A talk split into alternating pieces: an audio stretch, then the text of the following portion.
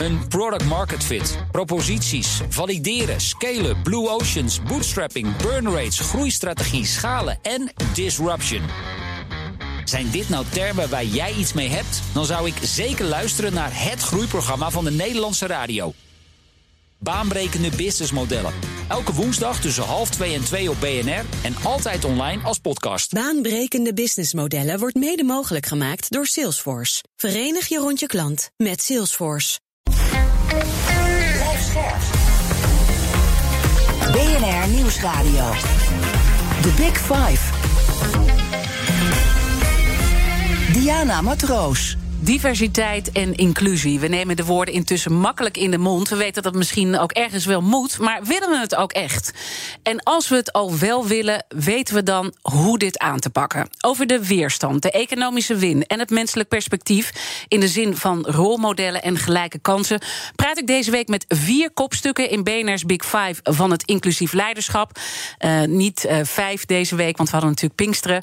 Vandaag spreek ik met journalist en auteur Joris Luijendijk. Hij schreef meerdere boeken, waaronder een aantal bestsellers.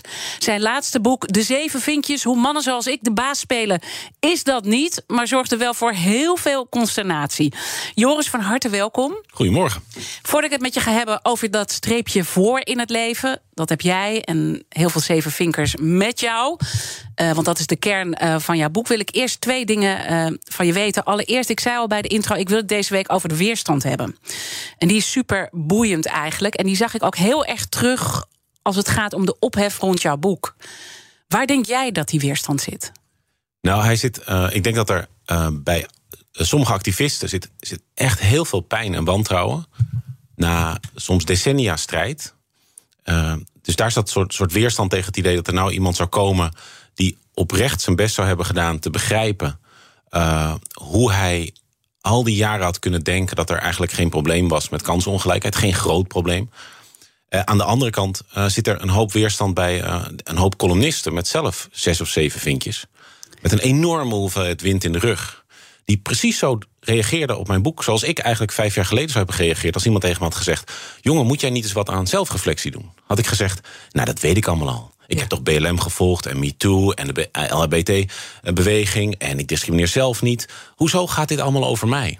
Dus zij reageerde, die columnist reageerde eigenlijk vanuit dezelfde onschuld, om Gloria Wekker te citeren, vanuit dezelfde onschuld die ik zelf tot een paar jaar geleden had. Ik dacht, ja, ik heb wel hard gewerkt, uh, enorme risico's genomen, ik moet wel wat talent hebben, want ik heb die opleiding afgemaakt, ik discrimineer zelf niet. Hoezo gaat diversiteit over mij? Ja.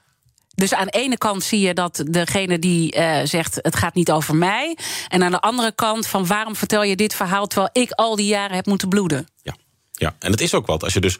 Of, ja, het is, je hebt als, als vrouw al 30 jaar roep je brand. Je hebt brandwonden.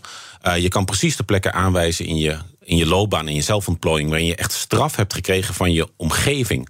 Omdat je onaangename waarheden sprak. En om dan iemand te krijgen die een boek schrijft over... waarin hij uitlegt waarom hij al die jaren niet luisterde naar jou... toen je riep brand, brand. Dat is ook dat je, dat je primaire reactie is van nu geef ik je een dreun. Uh, ja, dat, dat, het, uh, dat ja, dat is alleen maar logisch. Ja. Dat is niet heel leuk, maar het is alleen je maar snapt logisch. Waar het, je snapt waar het vandaan komt. Overigens snap ik dat uh, uh, ook. Maar als ik naar mezelf kijk... ik heb zelf natuurlijk die kleur. Hè, ik heb een, een zwarte vader en een witte moeder. Dus ik ben daarin uh, gemixt. Ben ik altijd heel erg blij dat het verhaal gewoon aan het rollen komt. En wie dat verhaal ook brengt. En als juist iemand van binnenuit dat verhaal moet brengen... dan dan is dat zo. Hè? Ik heb, als onderdeel van mijn boek heb ik heel veel praatjes gehouden. Uh, en dan werd ik steeds uitgenodigd voor diversiteitscommissies. Uh, die dan van een andere diversiteitscommissie hadden gehoord van als je die Luindijk het verhaal laat vertellen vanuit het perspectief van de mannen zoals hij zelf, dan komt er iets op gang bij die mannen zoals hij zelf, omdat hij begint waar die mannen zoals hij zelf nu zijn. En die diversiteitscommissies zeggen allemaal: wij kunnen de kar niet trekken. Ja. Als je ons het overtuigingswerk laat doen, zijn we weg. De raad van bestuur die moet het overtuigingswerk doen. En daarna komen wij met de expertise. Wij Ja. weten welke cursussen er zijn en wat er allemaal nodig is. Maar als je ons in ons eentje laat, uh, laat, laat be, bepleiten waarom er uh, diversiteit nodig is, dat redden we niet. Nee. Ze zeggen werknemers. Hoe erg dat ook is, hè? Want ik bedoel, ja, uiteindelijk ja, wil je ook dat. Het moet niet uitmaken of ik het vertel of dat jij het vertelt. Hè? Als het zo is, dan moet er naar uh, geluisterd worden als het belangrijk is. Oké, okay, maar, maar dit is dus een beetje in de breedte wat er speelt. dan is de bedoeling dat met jouw verhaal dat verhaal aan het rollen komt vanuit die zevenvinker. Mensen die lijken zoals je, op jou. En dat is het tweede wat ik wil weten. Is dat nou gelukt als je kijkt naar uh, wat er gebeurde bij Buitenhof? Uh, nou ja, voor de mensen die, uh, die andere 17 miljoen mensen die niet uh, naar Buitenhof kijken, ja. enorm bezig zijn met de media. dat, dat was mijn enige televisieoptreden. en daar werd ik tegenover twee mensen gezet die het niet hadden gelezen. En die gingen kritiek herhalen van andere mensen die het niet hadden gelezen. Waardoor ik niet echt de mogelijkheid had om te vertellen wat ik nou eigenlijk te vertellen had. Uh, ja, wat, wat lastig is, is kijk, je hebt in de boekhandel heb je de zelfhelpsectie. En daar staan honderd boeken en die zeggen allemaal lees dit en je voelt je beter over jezelf. Vervolgens is er een plank, daar staat één boek op. En dat is lees dit en je voelt je minder goed over jezelf. Je krijgt beter zicht op de voordelen, die je eigenlijk helemaal niet wil weten dat je die had. En beter zicht op de vooroordelen, waarvoor je je eigenlijk schaamt en waarvan je niet wil weten dat je ze hebt. Dus je hebt zelfhelp, maar je hebt ook zelfreflectie. En dat is een beetje uit de oudheid, Seneca, en dan komt er heel weinig. En dus al die mensen die, net zoals ik, tot, uh, in, de, in diezelfde onschuld zitten als ik, he, is nu een heel prettige reden aangereikt om dit boek te negeren. Ja. We weten het allemaal al. Ja. En dat is denk ik wel een. een... En we fixeren ons op de ophef van. Uh de mensen met een andere culturele achtergrond, de vrouwen die er boos over zijn, in plaats van het echte gesprek te voeren, wat Van Huis natuurlijk ook op dat moment had kunnen doen. Ja, ja en, en dat is, ik denk wat ik merkte, is dat er is eigenlijk geen script. Op het moment dat er dus een, een man zoals ik, met echt eigenlijk alles mee en niks tegen, naar voren komt en, en werkelijk, voor zover ik dat voor mezelf kan zeggen, te goede trouw zegt: Ik heb het jaren bestudeerd. Ik heb mijn eigen leven helemaal binnenstebuiten gekeerd. En eigenlijk alles wat de sociale rechtvaardigheidsbeweging zegt, klopt. Er is eigenlijk geen script. En om, dat, om dan de oude wereld te herstellen, kun je zeggen: ja, dat zeg jij wel, Joris, maar je bent eigenlijk alleen maar uit op een beetje geld of zo. Ja. Dan klopt het weer. Ja. Alle witte mannen dan zijn hoef je het niet over jezelf te hebben. Ja, maar ook alle zeven vinkjes zijn slecht. Alle witte mannen zijn slecht. Niemand snapt het. Uh, maar op het moment dat je dus zegt van: oké, okay, er zijn dus ook bondgenoten aan de zeven vinkje kant. Maar hoe dan? Weet je, hoe voorkom je dan dat die zeven vinkjes bijvoorbeeld het, het, podium weer claimen en domineren? Want wij komen ontzettend goed uit onze woorden. Wij hebben het alle, te, alle voordelen mee. Je kan ons niet van het podium boeien als een hysterisch wijf of een boze zwarte man of al die dingen. Dus hoe voorkom je dat wij weer in de manier waarop we dan proberen te helpen, het probleem eigenlijk weer in stand houden doordat het weer over ons ja, gaat? Heb je een antwoord? Nou, dat is echt heel moeilijk. Je moet, je moet dus mannen zoals ik, dat is maar 3% van de bevolking die alles mee heeft en niks tegen. Maar bovenin is het twee van de drie. En die houden elkaar in een soort onschuld. En wat je dus eigenlijk wil, is een soort veilige plek voor die mensen om te gaan onderzoeken waar er nog steeds allemaal seksistische, heteronormatieve, uh, racistische, antisemitische, islamofobe ideeën in hun hoofd zitten. En waar ze nog helemaal blind zijn voor de voordelen die ze hebben. doordat ze minstens één ouder hadden met de Nederlandse cultuur. waardoor ze de Nederlandse cultuur al meekregen. en één ouder met geld, opleiding of status. Eigenlijk wil je een veilige plek waarin ze echt aan zelfreflectie kunnen doen. Wat ze nooit hebben hoeven doen, omdat ze altijd alles mee hebben. Maar die veilige plek, die moet natuurlijk niet weer zo zijn dat het weer over hen gaat. Dus die veilige plek moet eigenlijk, denk ik, besloten zijn. Dus bijna al mijn lezingen zijn besloten. Dat is bij, bij een uh, overheidsinstantie of een bedrijf. En dan gaan we gewoon rustig zitten. Mm -hmm. En dan praat ik erover. En dan, dat, dan hebben we ook altijd van tevoren als regel... niks van wat hier gezegd wordt, komt naar buiten. En dan kan het op gang komen. Ja. Uh, en dit is dus heel lastig. Van het, je, je wil niet dat het weer gaat over mannen zoals ik. Maar mannen zoals ik zitten aan de knoppen. En als zij een aantal knoppen draaien, dan kan er veel heel snel dingen veranderen. Ze krijgen e-mails van iemand, de directeur van het ziekenhuis of zo, die zegt: Nou, ik ben er net zo in als jij. Ik dacht ook altijd: wat is het probleem? Ik heb het werk toch hard, risico's genomen.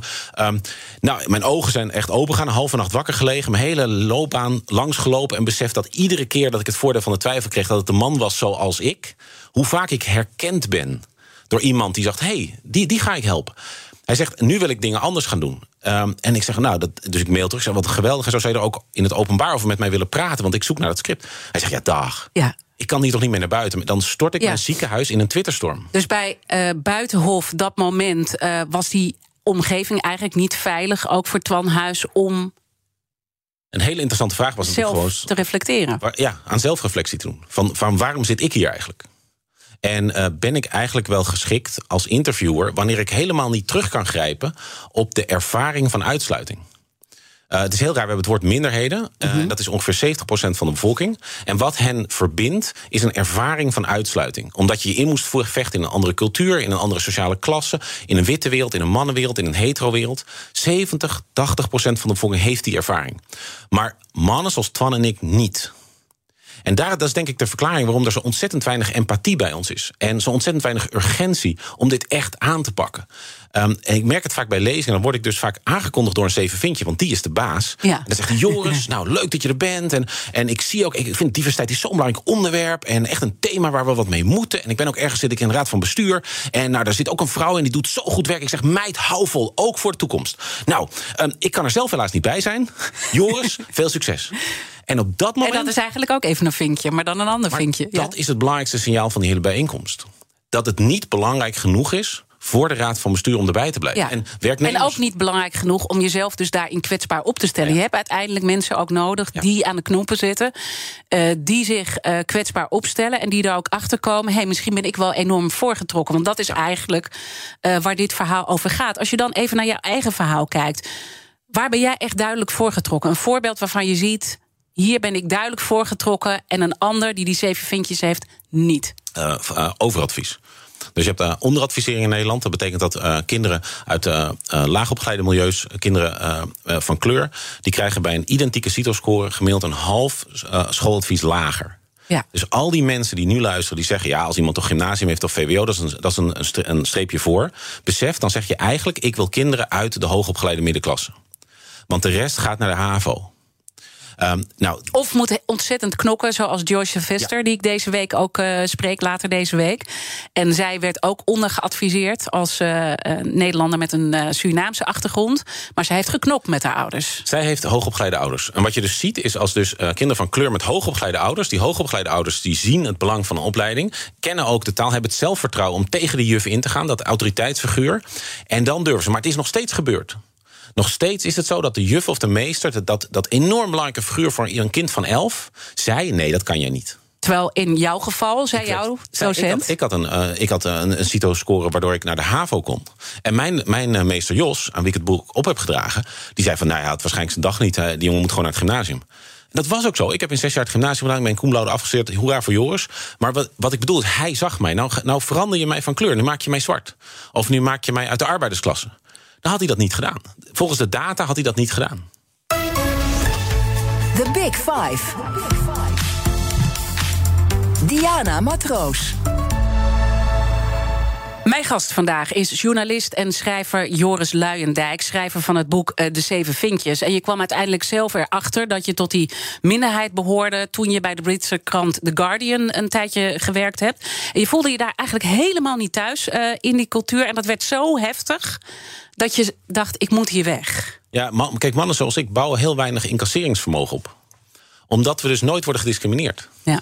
En we hoeven ons nooit aan te passen aan een andere cultuur, nooit aan te passen aan een andere sociale klasse. En dus, uh, ja, ik kwam daar begin 40 binnen. En ik moest me gaan aanpassen. En ik moest dus leren code switchen. Dus dat betekent dat je dus eigenlijk je anders gedraagt thuis dan je op het werk gedraagt. Ik moest rekening houden met negatieve stereotypen van Europeanen, van Nederlanders. Wij gelden daar als kind-hearted but stupid. En ik was dat niet. Ik ging doodmoe naar huis. Iedere dag. En uh, gaandeweg ging ik beseffen dat er dus honderdduizenden, zo niet miljoenen mensen in Nederland zijn. die eigenlijk in Nederland, in hun eigen land, op hun werk.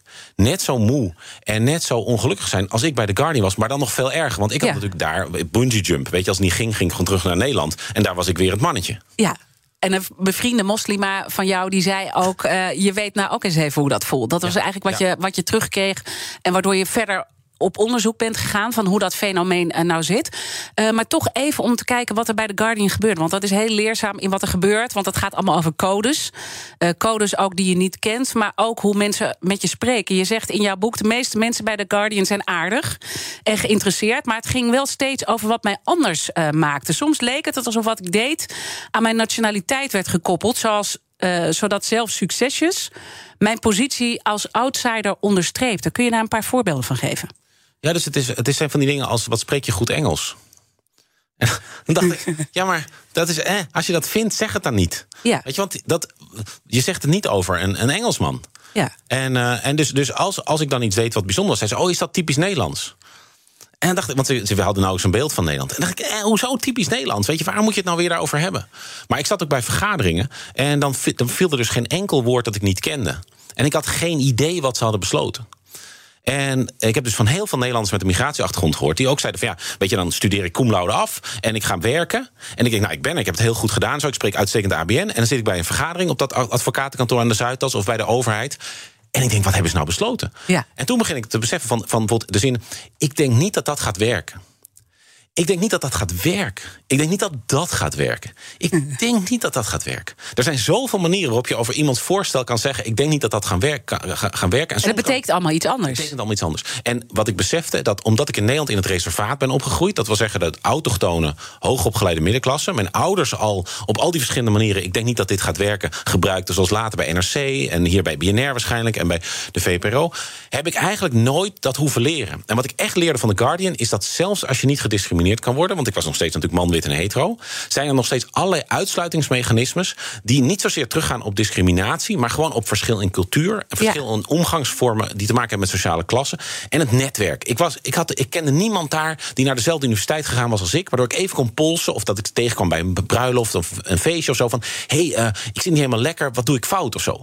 Ik, zat, ik, ik zwom daar helemaal. Ja. Ik, ik heb van zoveel eh, Nederlanders met een migratieachtergrond al berichten gehad die zeiden van ja, dat is totaal, totaal wat ik mee heb gemaakt. En Dat je die dus- codes gewoon eh, niet begrijpt. En die voorbeelden best. in het Nederlands zijn gewoon eh, super interessant. Eh, je noemt ook een paar voorbeelden in je boek. In Nederland zal ik nooit tegen een collega zeggen dat hij iets verkeerds heeft gedaan.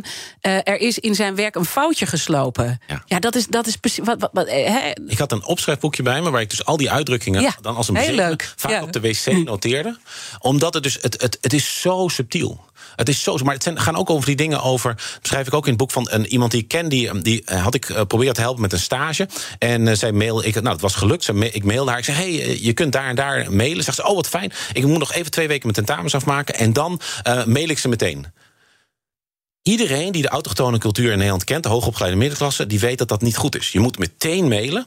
Eén regel, zeggen: hé, hey, ik heb nog twee weken tentamens. Dan kom ik terug. Dan kom je over twee weken terug met die e-mail. Heb je twee exposure momenten. Heb je laten zien dat je aan je op de. Ja, ja, ja. Nou, dit gaat dus al fout. Dus stel je Ja. voor, je, je haalt iemand binnen in het kader van de diversiteit in je organisatie. En die, die, die persoon krijgt vier e-mailtjes van collega's die zeggen: hey, leuk, zullen we meteen even koffie drinken? En die persoon reageert, eh, reageert pas over twee weken, want ze denkt: ja, maar ik moet eerst nog allerlei andere tra- eh, trainingschappen doen. Dan denken die anderen aan de andere kant: ja, zeg, als je nu nog pas komt. Ja, die is niet geïnteresseerd of zo. Precies, op dat soort Ja. codes eh, gaat het heel vaak mis. En daardoor denk ik ook dat je dus. Het gaat er niet alleen dat je mensen bij de poort binnenlaat. Het is heel belangrijk dat je ze daarna ook coacht in de bedrijfscultuur van je organisatie. Je moet ze niet laten zwemmen. Ja. Er is een hele, Nederland heeft een hele specifieke cultuur. De hoogopgeleide middenklasse heeft ook weer een specifieke cultuur.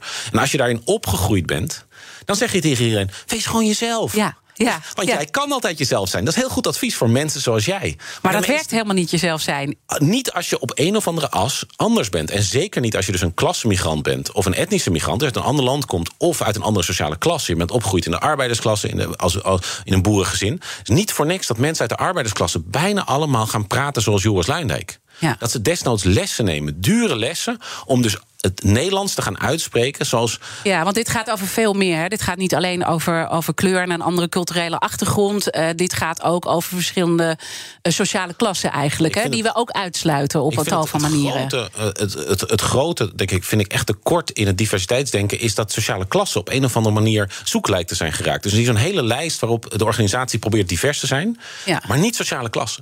En sociale klasse is echt een bron van achterstand. Bijvoorbeeld onderadvisering, waarover het had. Bijvoorbeeld dat je op een wachtlijst staat voor een sociale huurwoning... waardoor je geen eh, ka- eigen kamer hebt om huiswerk te maken. Dat je ouders je niet de tip geven... hey, als je gaat studeren moet je er vooral wat naast doen... want dat vinden werkgevers belangrijk. Al die factoren waarin sociale klasse een rol speelt.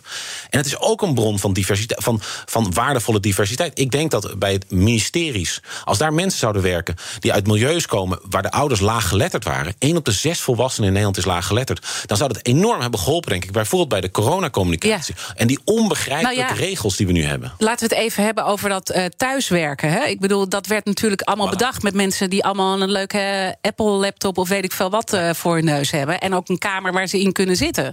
Ja. daarin zie je al totaal dat het inclusief denken ontbreekt. Nou, het zou denk dus, dus, en daar zie je dus ook de winst van diversiteit. Als je dus mensen aan tafel hebt die, uit, die, die achtergrond hebben, die levenservaring hebben, dat aanpassingsvermogen, incasseringsvermogen, maar vooral ook dat inlevingsvermogen in de wereld buiten het reservaat dan is dat waanzinnig waardevol voor een organisatie. Dan moeten ze zich wel, en dat is natuurlijk inclusiviteit, veilig genoeg voelen. Ja. En dus het feit dat zoveel mensen denken: ik kan hier niet met mijn collega's praten, zoals met mijn ouders.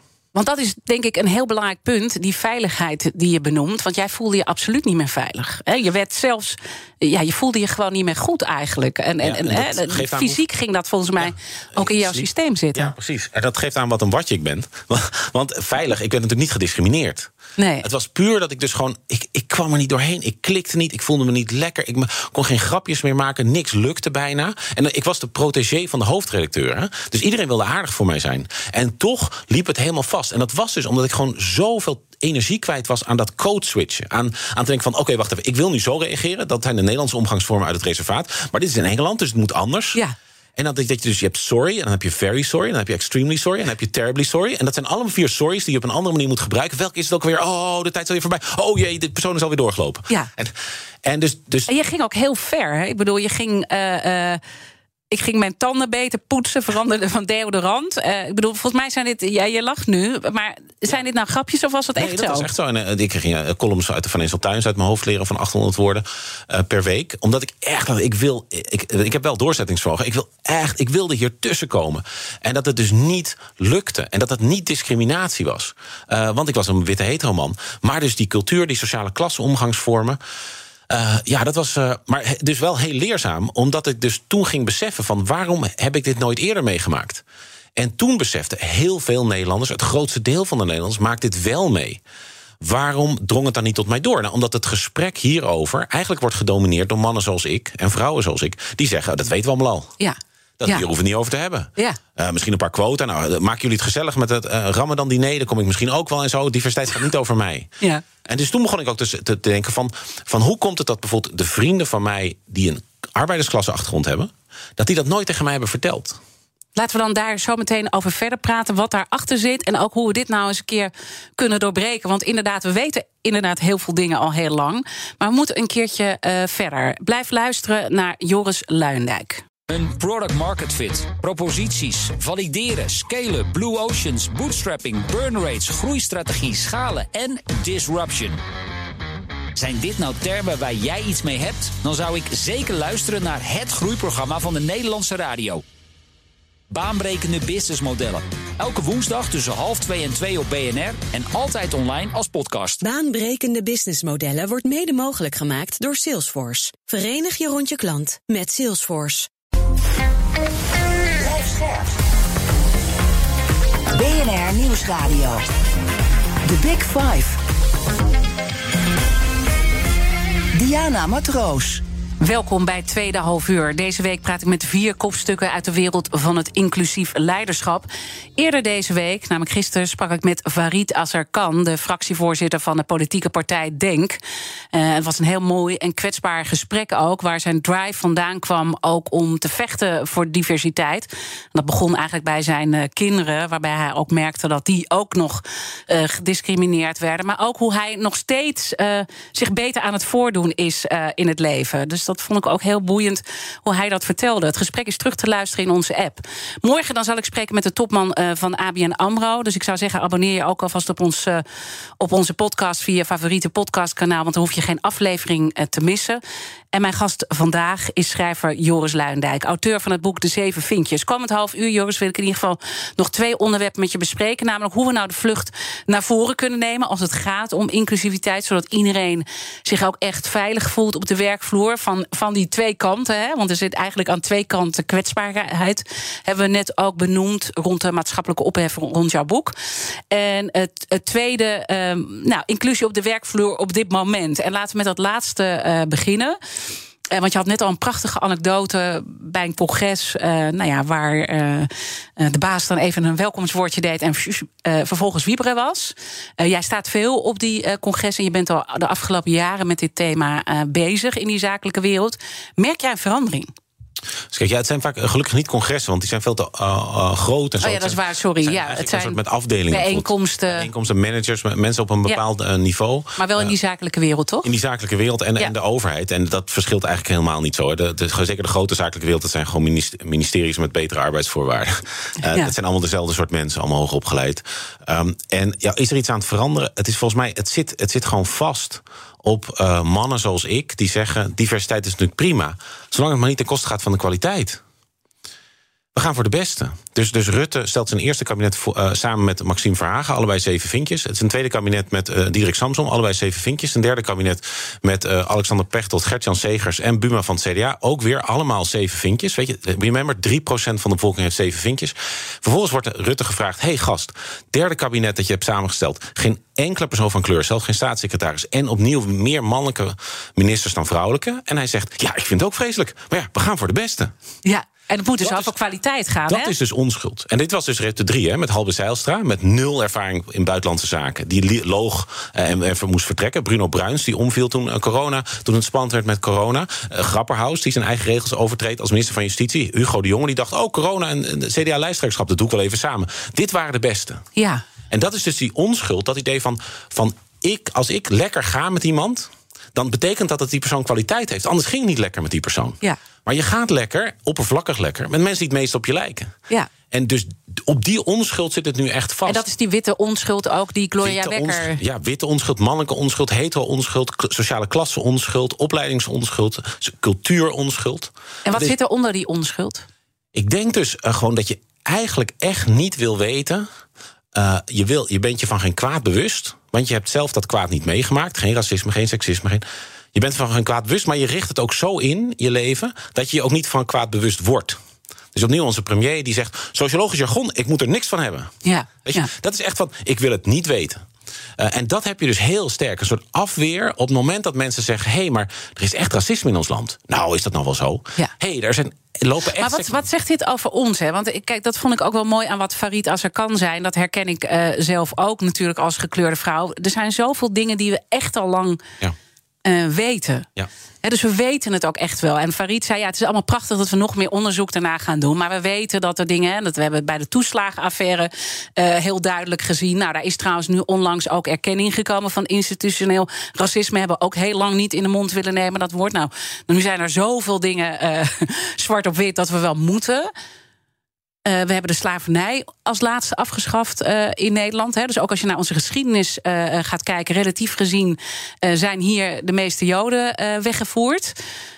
Wat, wat, wat, wat, wat is dat in ons DNA? Want we zijn ook echt wel anders dan andere landen. Nou, er is wel echt een probleem, denk ik, in Nederland met het zelfbeeld. Dat wij denken, wij zijn tolerant Ja. en wij zijn gelijk. Ehm, en dat betekent dat wij dus eigenlijk geen zorgen hoeven te maken over discriminatie. Want dat komt bij ons niet voor. En we hoeven ons geen zorgen te maken over hoe sociale klasse op dit moment bepaalt wat de kansen zijn van je kinderen. Want eh, we zijn gelijk. We hebben een rechtvaardig onderwijssysteem. En als jij in, in het reservaat zit van de autochtone hoogopgeleide middenklasse, dan hebben jouw kinderen ook een onder, rechtvaardig onderwijssysteem. Maar de rest van Nederland niet. En dus het, probleem is dat dus, ehm, als je kijkt naar waarom is discriminatie, bestrijding nog altijd geen topprioriteit in Nederland? Waarom had je de afgelopen jaren meer te vrezen van de overheid als je een formuliertje over de toeslagen verkeerd leek te hebben ingevuld, dan je had te vrezen van de overheid wanneer je een landgenoot discrimineerde? De overheid greep harder in op vrouwen Ja. dan op discriminatie. Nou, dan ga je kijken naar de ministers van Justitie. De acht van de afgelopen eh, tien ministers van Justitie, mannen zoals ik, die nog nooit discriminatie kunnen hebben meegemaakt. De landsadvocaat, de deken, de, de vorige hoogste rechter, de vicepresident van de Raad van State. Dat hele juridische veld zit ramvol met mannen zoals ik die niet kunnen weten hoe discriminatie voelt. En juist die figuren gaan bepalen hoe belangrijk we discriminatiebestrijding vinden. Dat is eh, John de Mol, die geconfronteerd wordt met die verschrikkelijke eh, onthullingen van The Voice. En die zegt van, ja, maar er is toch een loket? Ja. Waarom hebben ze zich niet gemeld? Dat is onschuld. Ja. Dat is dus het niet willen zien. Ja. En daaronder zit dus ook vaak echt wel agressie. Echt van, van dus als mensen ermee komen met meldingen van uh, seksueel sekso, grensoverschrijdend gedrag, racisme, homofobie en zo. Van is dat nou wel zo? Ja. Nou zeg, en wat een negatief gedoe zeg. En uh, er zijn toch ook kansen en er gaat toch ook heel veel goed. En al dat soort afweer, Ja. om maar niet onder ogen te zien. hey, het feit dat ik zoveel wind in de rug had, wil niet zeggen dat iedereen zoveel wind in de rug had. En ik kan wel bedenken. Nee, en ook als je het wel zegt, hoeveel moed dat eh, vraagt ook van de minderheid om eh, te zeggen: je bent te ver gegaan. Hè? Dus daar, door dat dan. Want wat je eigenlijk zegt, eh, slachtoffer wordt dan bijna gezien als dader. Ja, dat heel- heb ik zelf ook meegemaakt toen ik dat statement deed van meer culturele diversiteit in de media en twee discriminatie en racisme verhalen naar buiten bracht. Lag ik ineens zelf eh, onder vuur. Ik ga er morgen trouwens mijn eerste lezing over geven bij de gemeente Amsterdam. Ik ben heel vaak gevraagd, maar. mm, Nou, ik wilde dat nooit doen, omdat ik ook niet te veel over dit onderwerp wil praten. Maar ik dacht, ik ga het nu eh, toch maar wel een, eh, een keertje doen. Dus ik, ik merk dat ik daar ook nou, in, in, in switch. Maar dat is gek, dat je dan zelf uiteindelijk onder vuur komt te liggen. Terwijl je eigenlijk heel moedig bent geweest om iets naar buiten te brengen. Ja, je ziet gewoon heel vaak dat juist de slachtoffers zich gaan schamen. Ja. Dat is zo'n pervers mechanisme in de menselijke soort. Of, of, of, echt eh, je best gaan doen. Hè? Want dat zei Farid ook tijdens de break gisteren.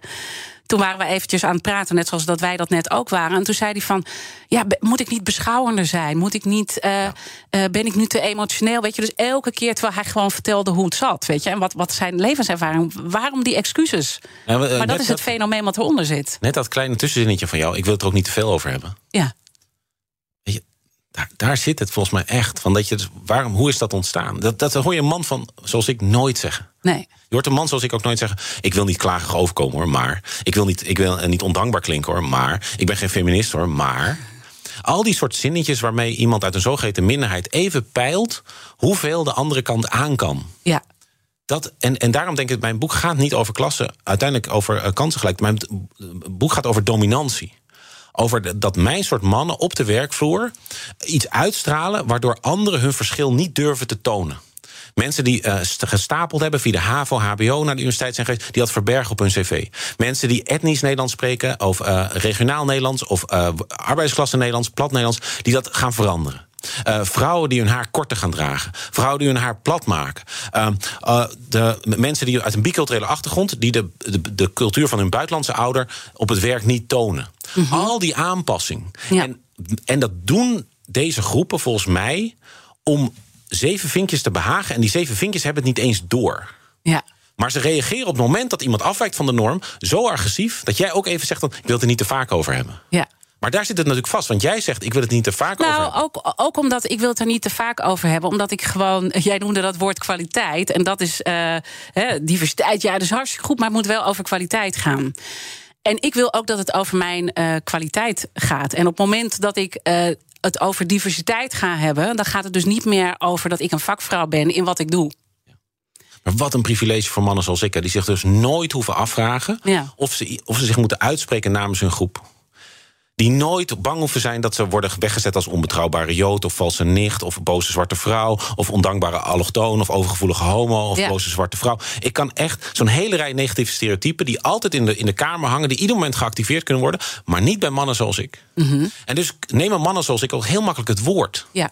En wat vinden nou mannen zoals ik met macht, een hele belangrijke leiderschapseigen- leiderschapskwaliteit? Het woord nemen. Het woord nemen en het woord houden. De leiding nemen. En, en, en dus ook uh, invulling geven aan wat kwaliteit is. Ja, en daar zit de bres volgens mij. Dus op het moment dat dus een zevenvinkje zegt... Ja, ik vind diversiteit prima, ik ben een feminist. Maar ja, het mag niet ten koste gaan van de kwaliteit. We nemen de beste. Dat je zegt, wie definieert kwaliteit? En wat definieer je dan als kwaliteit? En, uh, en bijvoorbeeld kwaliteit, is kwaliteit aanpassingsvermogen? Is kwaliteit incasseringsvermogen? Mm -hmm. Inlevingsvermogen? Is het vindingrijkheid? Is het vechtlust? Is het veerkracht? De Abigail Norville, dat is de hoogste ambtenaar van kleur bij, in, in, bij het Rijk in Nederland. Die zegt altijd: ja, dat cv, dat geloof ik wel. Dat zegt vooral iets over de sociale klasse van je ouders. Wat ik wil weten is twee dingen. Waar ben je tegen de verwachtingen van je omgeving ingegaan? En waar had je echte tegenwind? Mm -hmm. Want daar ontstaat karakter. Ja. Nou, dan staan de zeven vinkjes opeens achter. Want als je dat weer relateert, dat doe jij ook in je boek. Uh, uh, rond corona, die hele grote crisis, heb je misschien juist ook weer uh, mensen nodig. die je, je, vergelijkt het geloof ik met een, met een, een vluchtelingenverhaal. Die ja. al weten hoe zo'n crisissituatie voelt. Waardoor je veel makkelijker kan nadenken ja. hoe je zo'n crisis moet aanpakken. Ja, ik denk dus dat kijk, wat, wat echt helpt, is als je al alles een breuk in je leven hebt ervaren. Je- ik, ik snak zo naar leiders die dus met klimaat doorhebben dat er een breuk nodig is. En dat als we, geen, als we niks doen, dat er dan nog iets verschrikkelijks gebeurt. Maar we worden geleid door mensen die in hun leven eigenlijk geen breuk hebben. Ze zijn in dezelfde sociale klasse gebleven, dezelfde cultuur, nooit discriminatie meegemaakt. Hebben ze ook nog gymnasium, VWO of universiteit. Ze, zitten, ze zijn helemaal intact gebleven. Ja. En juist die mensen moeten ons nu door een ongekende transitie leiden. Terwijl ze zelf nooit een transitie hebben doorgemaakt als mens. Een product market fit, proposities, valideren, scalen, blue oceans, bootstrapping, burn rates, groeistrategie, schalen en disruption. Zijn dit nou termen waar jij iets mee hebt? Dan zou ik zeker luisteren naar het groeiprogramma van de Nederlandse radio. Baanbrekende businessmodellen.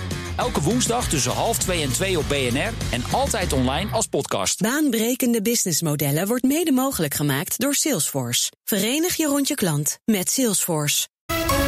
BNR Nieuwsradio. The Big Five. Diana Matroos. Je luistert naar BNR's Big Five van het inclusief leiderschap. Later deze week zal ik nog spreken met Joyce Sylvester. Ze zat jaren in de Eerste Kamer voor de Partij van de Arbeid. Was burgemeester en is nu onder andere voorzitter van de Staatscommissie tegen Discriminatie en Racisme. Maar ze heeft ook een boek geschreven. Bent u de burgemeester? Want zij werd natuurlijk ook wel een aantal keer nou, best wel gek aangekeken dat een zwarte Surinaamse vrouw in Nederland de burgemeester was. Mijn gast vandaag is schrijver Joris Luijendijk. En eh, Joris, mijn gasten stellen elkaar vragen via de kettingvraag. Ik refereerde al een paar keer aan Farid Azarkan, fractievoorzitter van Denk. En die had ook een, eh, mooie vraag voor jou. Luister maar. Joris, eh, je hebt het boek geschreven, De, de Zeven Vinkjes. Ehm, daar is ongelooflijk veel commentaar op gekomen. En ehm, ik, ik vroeg mij af, met de wetenschap van, nu... Heb jij nou het gevoel dat je daarmee bereikt hebt wat je wilde bereiken? Uh, ja nee. Wat, waar ik echt wel blij en trots op ben, is dat die term een beetje geland is. Zodat het maakt echt wat uit of je aan de personeelschef vraagt: heb je nou, hey witte man, heb je nou alweer een witte man aangenomen? Want dan zeggen Ger- Gerrit, Marcel, Ad en Piet uit de arbeidersklas die zeggen: ja, wat is dit nou weer? Als je zegt: hey zevenvinkje, neem je nou alweer een zevenvinkje aan? Dan zeggen Gerrit, Marcel, Ad en Piet zeggen: ja, het moet inderdaad eens afgelopen zijn met die gewatteerde figuren. Ja. Dus die term is volgens mij nuttig. Maar wat echt nog moet beginnen volgens mij... is dat, dat we centraal gaan stellen dat mijn soort mannen... hebben ook een hokje nodig. Wij zijn een hele problematische groep... omdat wij dus door onze uh, privileges afgeschermd zijn... van een ervaring die alle andere Nederlanders hebben... namelijk zelfreflectie. Op het moment dat je je invecht, volgens mij als vrouw in een mannenwereld, als persoon van kleur in een witte wereld, als uh, LHBTI in een hetero wereld, uit, als je uit een andere cultuur komt, een andere sociale klasse komt, dan gebeurt er iets met je. Je gaat nadenken mm. over de wereld, omdat de wereld anders is dan je is voorgespiegeld en dat jij niet jezelf kan zijn. Ja. Er is een klein groepje die dat niet hoeft te doen en die zijn de baas, de zeven ja. vinkjes. En die, die moeten we dus echt gaan die moeten zelf uh, ref, reflectie gaan doen. En de vraag is. Uh, doen ze dat niet stiekem toch al wel? Uh, is ook leuk om een keer mijn gesprek terug te luisteren met uh, Jeroen Smit. Die ook eigenlijk beschreef van al die nou ja, mannen die hij aan de top volgt, dat die het ook wel moeilijk hebben op dit moment. Uh, wat misschien een beetje gek klinkt nadat we dit hele verhaal hebben gehad. Maar die voelen zich misschien ook bedreigd. Want je zou maar een witte man zijn dan zijn je kansen ongeveer gehalveerd. Want er moet al plaats gemaakt worden voor vrouwen. Er moet er ook nog plaats gemaakt worden voor mensen met kleur. Zit dat er niet ook gewoon achter, dat je die zelfreflectie niet wil? Dat zou voor een deel kunnen zijn. Dan denk ik dat, dat een hoop witte mannen zijn al afgevallen. Dat zijn de witte mannen uit de arbeidersklasse, boerenzonen. Dat zijn de uh, witte migranten. 5% van Nederland is wit en heeft twee in het buitenland geboren ouders. Of is zelf in het buitenland geboren. Op een of andere manier, de witte migrant is een beetje. blijft op een hele rare manier uit beeld. Uh, maar ja, ik denk zeker uh, zeven vinkjes met weinig talent die eigenlijk steeds het voordeel van de twijfel hebben gekregen... die zo ontzettend leken op de mensen die er al zaten... die, die hebben echt wat te vrezen. Want uh, ja, als je de men, jongetjes, mannen met mijn nest en lichaam, dat is zo'n 16 tot 20 procent van de bevolking. Daar hebben we 60, 70 procent van de eliteposities uh, voor gereserveerd. Als wij moeten gaan concurreren met die andere 80 procent, ja.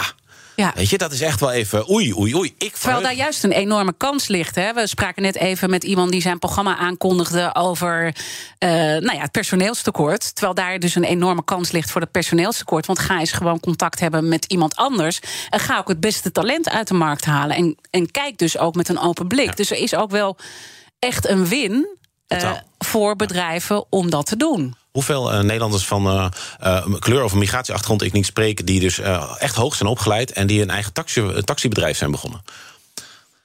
Die gewoon zei: Ik heb gewoon geen zin in. In zo'n organisatie waar, ik dan, waar die nog zo in die onschuld zit. Waar ik dan al dat uh, trek- en duwwerk moet gaan doen. En zo, ik begin mijn eigen bedrijfje.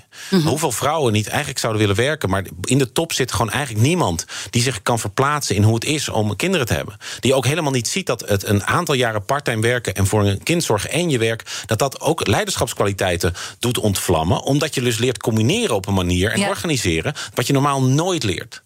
Eh, dus dus er, is daar heel erg, er is daar gigantisch veel te winnen. Maar het betekent wel dat dus mannen zoals ik echt uit die onschuld moeten gaan komen. Ja. En, en, hoe gaan we dat voor elkaar krijgen? Want eigenlijk beschrijf je dat het dit dit best wel hardnekkig is. En het heeft ook heel veel impact. Want die dominante groep, die dus eigenlijk heel klein is als je naar het totaal kijkt, die bepaalt eigenlijk hoe we in Nederland met elkaar eh, leven en wat we doen qua beleid. Die zetten de lijnen uit eh, in Nederland. Die bepalen dus ook wat kwaliteit is. Die zijn ook geneigd om zichzelf. Eh, aan te nemen. Hè? Ja, Want wat je, klonen. eh, wat je herkent in een ander, dat is dan eh, goed, zonder dat daar altijd bewuste discriminatie aan gekoppeld is. Hoe doorbreken we dat nou? Ik, ik, ik, Ja. ik, ik, ik merk ook bij Farid ook een soort. in het gesprek wat ik met hem had, ja, ook een soort moedeloosheid. Terwijl we natuurlijk echt wel zijn opgeschoten. Als je even terugkijkt Ja. naar het verleden, dan zie je echt wel dat er dingen veranderd zijn. Maar er is zoveel meer nog nodig. Ja. Ja, kijk, mijn moeder mocht niet studeren. En toen ze het toch stiekem deed eh, en een baan kreeg, moest ze een contract ondertekenen dat ze ontslag zou nemen als ze zou trouwen. En toen had ze dat ze had geweigerd en mocht blijven, moest ze weer een contract tekenen dat ze, dat als ze een kind zou krijgen, Joris, dat ze eh, ontslag zou nemen. En dat is echt nog maar een generatie terug. Dus er. Dat, eh, maar er is nog zo ontzettend veel te doen. En het, het gaat volgens mij heel lang is emancipatie geweest. Iedereen moet de kans krijgen te worden zoals Joris Luindijk. En maar al dit hunkar, die geweld, die noemt dat... we moeten nu naar demancipatie. En dat betekent dus dat iedereen moet de kans krijgen... om zichzelf te gaan zijn. Andere leiderschapstijlen. Ja. En de leiderschapstijl van... uh, we, we sturen, sturen dus niet zozeer vrouwen op een cursusruimte nemen... maar mannen moeten op een cursusruimte geven. Dat andere soorten leiderschap een, uh, een kans gaan krijgen. Dat we ook gaan zien hoeveel dat oplevert. Eigenlijk hetzelfde als uh, die kritiek die John de Mol uh, kreeg. Hè. Ga nou niet naar de vrouw kijken dat zij zich moeten melden. Zorg dat die man dit niet meer doet. Ja, en, Ja. En, en, maar heb ook gewoon vrouwen boven in je organisatie. Want ik moet ook mezelf er steeds aan herinneren dat het voor vrouwen niet veilig is omdat er seksuele roofdieren rondlopen. Als je iemand in de leiding hebt die vrouw is, die hoeft zich daar niet aan te, zichzelf aan te herinneren. Ja. En die gaat dus in haar beslissingen al veel meer prioriteit daaraan geven. Hetzelfde met dus aanpassing door cultuur. Dat als jij bovenin mensen hebt zitten die zelf zich hebben ingevochten in de Nederlandse cultuur, zal je zien dat zo'n organisatie veel beter in staat is om talent dat binnen is gekomen ook vast te houden, Ja. doordat je het gaat coachen. Ja, want dat is het, uiteindelijk het verschil tussen diversiteit en inclusiviteit. Hè. Inclusief is dat mensen ook gewoon zich veilig voelen en uiteindelijk eh, blijven. Eh, we zijn er nog niet uit, maar misschien gaat de kettingvraag hierbij helpen. Want morgen praat ik natuurlijk verder. En dan is mijn gast Robert Zwaak, de topman van ABN AMRO. En dan ga ik hem ook eh, de kettingvraag doorpassen. Wat zou jij hem willen vragen?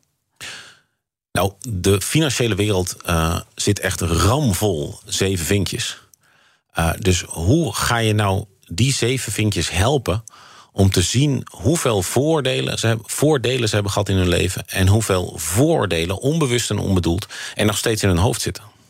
Ik vind dat een hele mooie vraag. En die vraag je ook omdat. Uh, uh, in, in, in de wereld waar het meer op praten aankomt, daar zitten meer zevenvinkers. Die Ja. vond ik nog wel heel leuk. Hoe beter je performance kunt meten, hoe minder mannen zoals ik.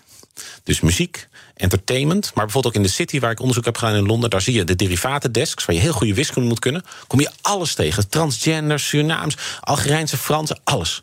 Maar op je plekken komt waar je eigenlijk heel moeilijk nog kunt zien... van wie is nou eigenlijk goed...